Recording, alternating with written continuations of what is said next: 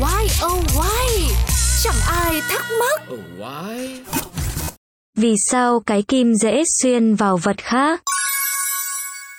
Để trả lời cho câu hỏi của ngày hôm nay, Tuco xin dành tặng cho mọi người một câu hỏi nữa. Không tay cũng chẳng có chân, chỉ có mũi nhọn và thân thẳng dài. Sỏ xiên là một biệt tài, đến khi gãy mũi, còn ai cậy nhờ là cái gì? Và đó chính là cây kim. Cây kim là để may vá theo thùa, một vật nhỏ bé nhưng mà rất hữu dụng đúng không nào?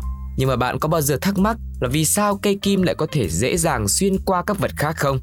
Khi mà chúng ta dùng đầu của cây kim xuyên vào tờ giấy thì cây kim xuyên thủng một lỗ nhỏ trên giấy rất dễ dàng. Nếu quay ngược cây kim lại và lấy cái đầu cùn hơi tròn tròn xuyên vào giấy thì không mấy dễ dàng xuyên thủng được giấy.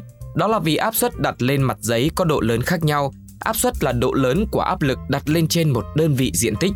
Khi chúng ta lần lượt dùng đầu nhọn và đầu cùn của kim xuyên vào tờ giấy, tuy lực bỏ ra bằng nhau nhưng áp suất đặt lên tờ giấy lại khác nhau.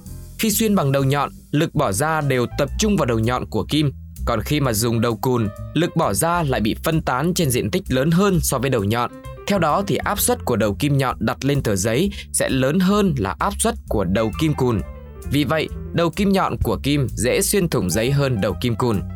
Trong đời sống thì cũng có rất nhiều những ví dụ về việc làm tăng áp suất như là dùng kim may quần áo này, dùng ống tiêm để tiêm thuốc này, đóng đinh lên tường, dùng dao sắt để cắt đồ vật, vân vân, đều là tập trung lực lên một diện tích tương đối nhỏ nhằm đạt được mục đích là tăng áp suất. Vì thế chúng ta có thể dùng những vật nhỏ như là kim, dẹt và sắc như là dao để có thể cắt và xuyên qua những vật khác một cách dễ dàng.